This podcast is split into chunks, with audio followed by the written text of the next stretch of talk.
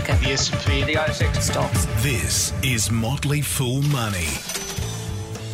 Welcome to Motley Fool Money, the podcast that's not afraid to take on presidents or CEOs, but knows better than to mess with Keith Richards. I'm Andrew Page, and with me is Scott Phillips. G'day, Andrew. G'day, Fools. Good to be with you as always. Scott, it's been a really big week for the movers and shakers, so let's get right into it. Absolutely. Now, of course, we have to talk about the presidential election. We Was there an touched on- election this week? Apparently so. Really? Yeah, new leader of the free world. Oh, I missed that. You might have missed that Yeah, one. yeah, probably still Uh, so let's talk a bit about that and the folly of forecast that's associated with it. Okay. We'll talk a bit about CEO pay as well. Mm-hmm. So CBA being in the headlines there, their their uh, remuneration report got knocked back. What does it mean? And let's buff buff. Let's bust without a lisp. Let's bust another myth, right. which is that of high PE ratios, the things that you want to stay away from. We'll explain that in a little bit. But first, no one saw it coming, Scott. You didn't see it coming. Nope. I didn't see it coming. The best prognosticators in the business didn't see it coming. And even worse, I lost 200 bucks on Betfair. Well, that, that should. There's a lesson in that, mate. really, really There's a lesson in that. And uh, so, look, at first, Trump starts off as a joke. No Mm-hmm. one takes him seriously. Uh, he gets the Republican nomination, and even then, it kind of looks like this is never going to happen, right? And then it happens, and it, it actually happened pretty decisively. It really did. And if that wasn't enough to completely thoroughly blow your mind, what did the markets do in reaction to this? They- went up. They and this, indeed. everyone was saying, look, it's never going to happen. If it did happen, it'd be really bad for markets. We were talking about this last week, and I'd encourage listeners to go back and uh, have a bit of a listen. There, we're sort of talking through some of the implications. If Trump won, what does it mean? How do you go about investing it? So we're not going to. it's not going to happen, we said. well, it's not going to happen. You don't have to worry about it. so there's, there's another lesson in that as well. I hope our listeners took paid, uh, paid close attention. so we're not going to I think it's still I think it still stands up. So we're not going to we're not going to go over old ground, but what we thought we should touch on here is what what we're calling perhaps the folly of forecasts here. So again, these are some really really smart um, people out out there. They're making these forecasts. They said the Brexit ain't going to happen. Guess what? It happened. Next Trump's not going to happen. Guess what? It happened. If Trump gets in, the markets are going to plummet. Guess what? We had one of the strongest days on record in in response to this. So, uh, break it down for me. All right. There's a great quote I heard once, which which goes along the lines of forecasters forecast not because they know, because they know, because they're asked. Right. And it's kind of that story of like, you know, well, who's going to win? Well, everyone says, I don't know. It's not really a news story, right? So someone gets up there who's paid by someone to know these things, whether they're economists or journalists or forecasters or betting agencies, whoever they are. Someone says, who's going to win? You say, well, I guess so and so. And that gets to the point where people feel like they then should have a view and should know. And that for some reason, that knowing would somehow make things better. Yeah. So you've already mentioned it. You, know, you could you could have got on, on on Wednesday morning our time before the polls closed. You could have got six to one, five to one on Donald Trump. Yeah. And Hillary Clinton's paying a dollar sixteen. I know dollar sixteen exactly because that's exactly the price I put on. Did Back my- to the wrong pony, oh, mate. Did my day. Talk about it. Uh, shortest price favourite, two horse race. I still get done. So look, that, you know that was that was the reality. You, you could have got five to one on Trump if you'd have been offered odds, and they weren't offered Mm. on a Trump victory, and combined with that a market going up. Mm. You probably would have got forty or fifty to one. The, the chances of both those things happening Mm. was so remote as to be impossible, effectively, particularly again, as I said, in a two horse race. Mm. Except that it happened, and you kind of go, well, who knew what? Forecasters didn't know, pundits didn't know, journalists didn't know, and frankly, like anything, those who got it right are probably nine parts lucky and one part knowledgeable Right. because there's always someone who calls the other side of any any race. Someone eventually wins. Mm. When the rank outsider wins the Melbourne Cup, someone's got a ticket. They say, "See, I told you I was, it was going to happen." You go, "Well, were you right or were you lucky?" The key Mm. Well, that's thing like the old joke, right? Uh, economists have predicted nine out of the last four recessions. exactly that's right. And, and finally, you get it right. Yeah. There are still people dining out, haven't bought a beer since the GFC because they, in, in theory, claimed that they, they knew the GFC was coming. Mm. So you know that that's that's probably that's, there's about four or five lessons there. Mm. When you when it comes to forecasting, the first is do you really know? Can you really know? And then on Well, top of that, forecasting is just a fancy way of predicting the future, right? well, it's soothsaying in a way way. of guessing, really. Let's Yeah, be honest. That's yeah. the, that's the challenge. So, do you really know? And mm. secondly, does it really matter? And I think for us, that's far far more useful, far more important than anything else. Well, well, riddle me this. So we, we, we, we talk a bit about the folly of forecast. We can Yes. quote all kinds of figures, smart people getting it wrong all the time. You know, it's a probabilistic game. It's going to happen, right? But mm-hmm. here's here's the here's the interesting thing. Anytime you make an investment, I don't care if it's in a bond or a speculative gold miner or one of the big four banks, you are explicitly making a forecast. You are saying, whether you know it or not, I'm buying this because I think it's going to be worth more in the future. Now we're we're investors. Uh, we we spruik the benefits of, of investing. Now you've just sort of said to me there's a whole bunch of folly in forecasting, and yet every time you buy or invest in a company, you're making a forecast. I'm So sure you just, you just put those words in my mouth. Think, I think I, you said follow your forecast. Don't tell me I said the follow your forecasting. You did. Well, there is a there is a folly to it. So square- I want you to square that circle for me. Yeah, sure. Look, here's here's the thing. Uh, the first is, as I said, what do you actually know and does it matter? Mm. And then how specific are you trying to be? Now, uh, I read on Twitter only yesterday or the day before. There's a difference between expectations and predictions. Yeah. An expectation is there'll probably be a recession some point in the next decade. Yep.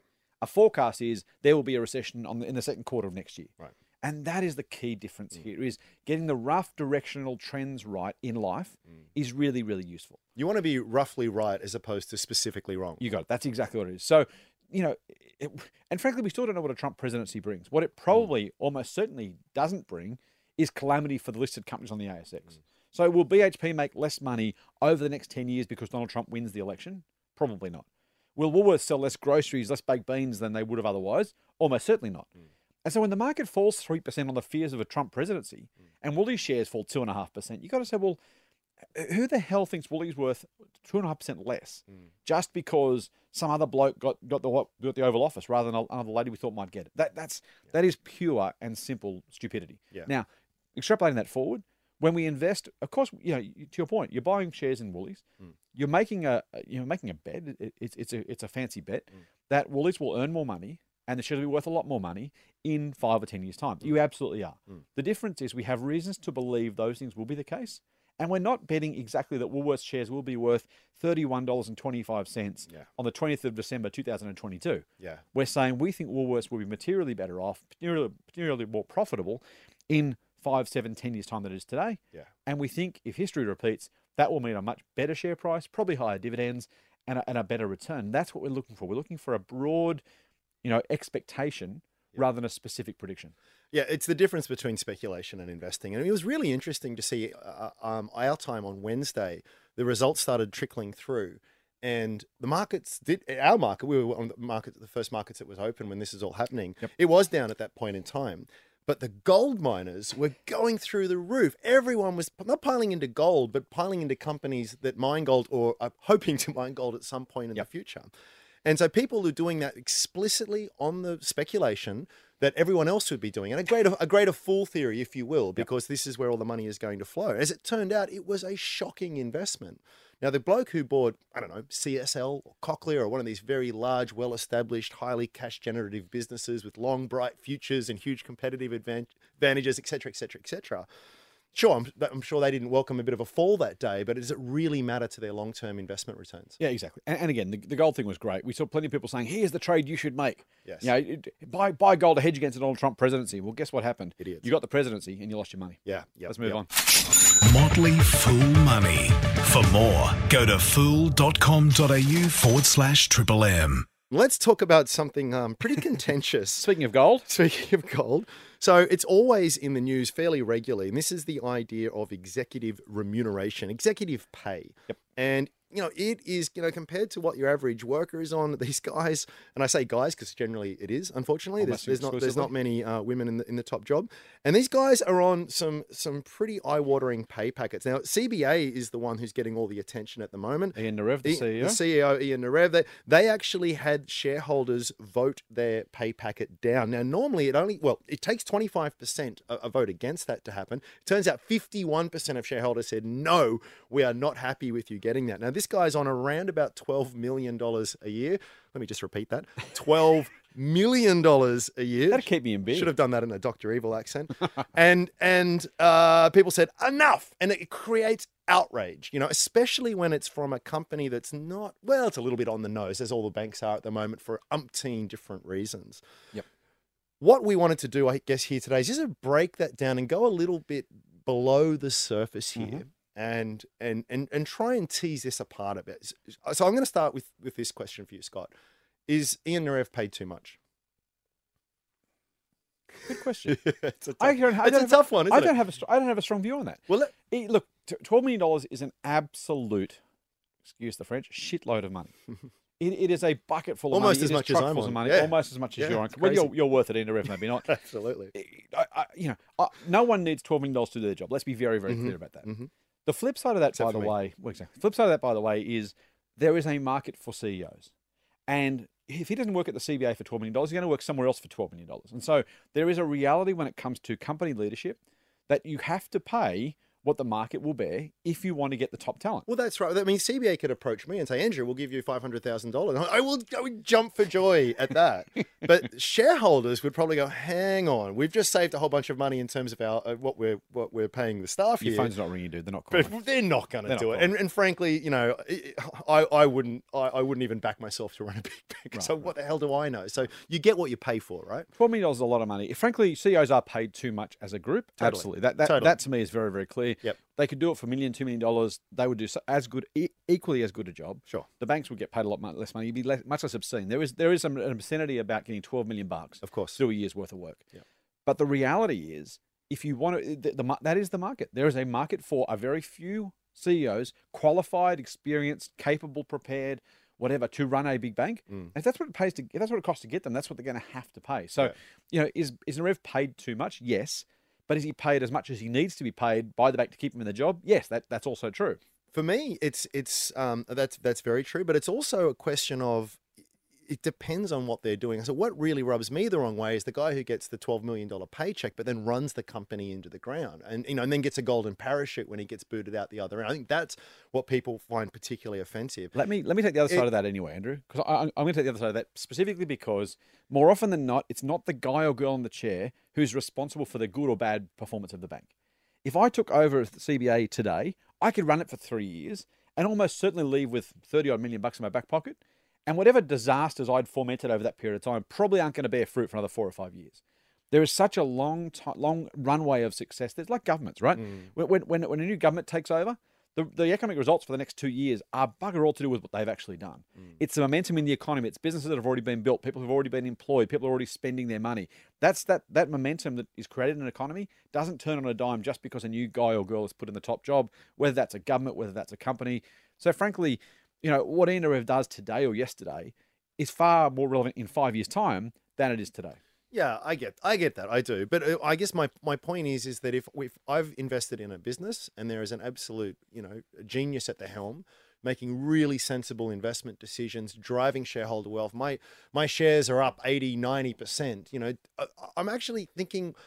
Fantastic! You deserve you deserve a bit of a, a, a bonus. You've done a wonderful job. You've made us all far wealthier as shareholders. So for me, I, you know, I, I take your point. There is a lag there, but at some point, you know, it's it's that it's having uh, pay linked to performance, which I'm much more comfortable with. Uh, yeah, I, I agree, but I'll still I'll still take the other side of that a little bit. I think it's the you you you should be paying for the behaviors and the efforts and the what's being done by the person. Mm. So take share prices, right? If the share price of you know um, Pages Gold Explorers doubles tomorrow, it's not Which it because. CEO's done twice as good a job today. No, It's that's because, silly. it's because the market Yeah, wants to pay more for totally. the shares. Yep. So if if if CBA shares double over the next twelve months, Mm. it's going to be bugger with, about what Rev did in the last 364 days, Yeah. and far more to do with the opportunity, the, the view of the market as to how they see the bank. Equally, if he's doing a great job, if he's working bloody hard all, all, all day, every day's making good decisions, doing good things, and the share price happens to be down 25%, that's also not his fault. He can't control today's share price. He can't control the share price in a year. And so where the share price starts and goes to is not under the control Mm. Yeah, of you I- I or agree with Ian Narev or anybody else. I agree with that. Uh, For me, it's, though, it's it's about aligning incentives. So, you know, what do they have control over? So you see, you see, and this is really Yes. what what rubs shareholders the wrong way with CBA. Yep. You know, it, it's it's these incentives. So you know, it, it, if you want to if you want to give someone a bonus because they've managed to grow per share earnings. Mm-hmm. Um, you know, because they've they've done something, and that's actually perhaps that's escrowed for a period of years to account for that um, that lag effect. Yep. Um, then it's it's done in a way where it's just like my, I, you know, Charlie Munger, Warren Buffett's uh, business partner, talks about it all the time. The power of incentives, right? Yep. You want to make sure that these guys, if you if you give them bonuses based on on increasing earnings per share, they'll work as hard as they can to achieve that because it's in their self interest to do it. If you give someone a bonus based on what the share price does, well, they can just jawbone the hell out of that company, not really do any- anything of any substance, and still get a pay, uh, you know, a big bonus at the end of the day. So Yep. for me, it's quantum is is is of pay is a consideration, absolutely, but it's more about how it's aligned with with what's in my interest as a shareholder. Yeah, look, I, I agree. I, th- I think we're, we're we're pretty much on the same page with a, with a slight a slight difference there. I just I, I think the other thing about the the CEO pay for what it's worth is there's two groups arguing about exactly the opposite things and complaining about the pay. Yeah. One group was saying there's too much focus on the soft things, people and culture. We want focus on the hard numbers, the real numbers, the earnings per share. To your point, Yep. we that, that's what we want to focus on. The other group who are complaining are saying there's too many bank scandals, too many people are being ripped off.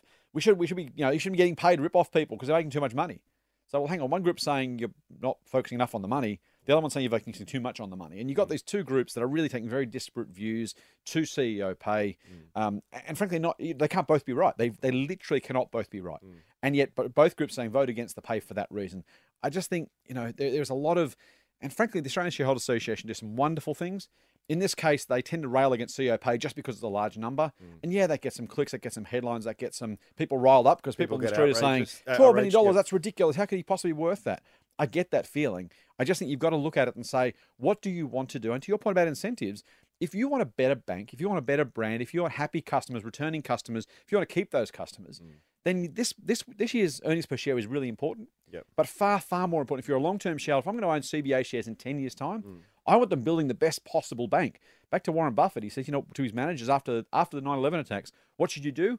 Go and build the moat. Go and build a better business. Focus on the customer. Keep costs down. Mm. Make your business more relevant. Bring more people in the front door. Mm. They're the things you want to be focused on. That's what builds long term value. So mm. I'd far more pay for the things that generate better long term custom than about today's earnings per share. Yeah, I guess that's that's where we'll end it, right? So when, when you're looking when you're looking at it at a business, um, yes, I guess have a look at the quantum of pay, but look at how these guys are incentivized and make sure that's aligned with your interests.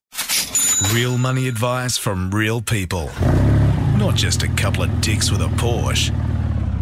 Get more at fool.com.au forward slash triple M. So we like to bust myths um, here at the uh, Motley Fool Triple M podcast. We do indeed. And one that we really wanted to touch on today was this notion that that that high PE stocks are always bad. Now, High PE stock. Let's just break this down a bit. Now, there's this thing called the price to earnings ratio. It's often abbreviated.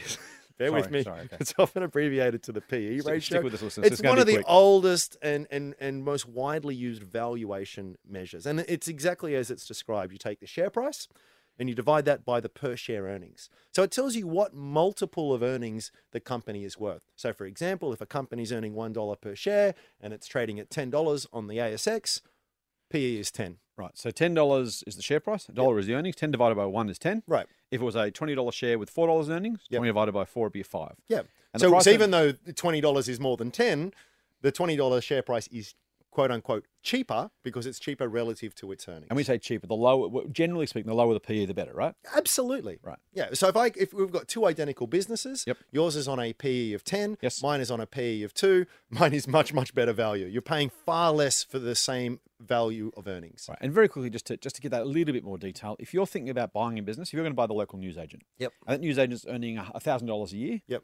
You've got to decide how much you want to pay for that news agency. And At, where at a dollar, you're getting a sits. bargain. At a million dollars, you're getting ripped off. Right. So if you're if you're going to buy a, a, a news agent making thousand dollars a year, you probably want to pay four or five or six thousand dollars. That'd be a PE of four, five, or six. So you're paying a multiple of its earnings. That's how much you're prepared to put on the table now Mm. to get those future earnings, the future stream of cash that business is paying, and it's a way to value those future earnings from that business. And it's a really, really handy thing. And it's one, It before we get to, I mean, it's one that comes up a, a, lot. In my time, people will say something like, oh, I really like uh, uh, uh, CSL, but it's $100 a share. That's crazy. I can buy this other share and it's 10 cents a share. It's cheaper. Mm-hmm. And it's a nonsense because you need to you need to benchmark it. You need to standardize it. Could well be that the $100 share is far cheaper than the 10 cent share because it's, it depends on its earnings. So you're the, getting more earnings for the hundred dollars you're paying versus the ten cents a share you're buying. yeah, I mean, it just depends on how many slices of pizza you want. If I if I take a pizza and I cut it in half, or if I cut it into hundred pieces, the size of the pizza is still the same, right? So we need to we need to forget about the absolute value of the share price and consider it more in light of what that is on a uh, what's that what that is representing of the underlying business. So when you say the pizza a dollar a slice, the answer, should- the question I should be asking is, but how big's the slice? How big is the slice? Absolutely. Okay.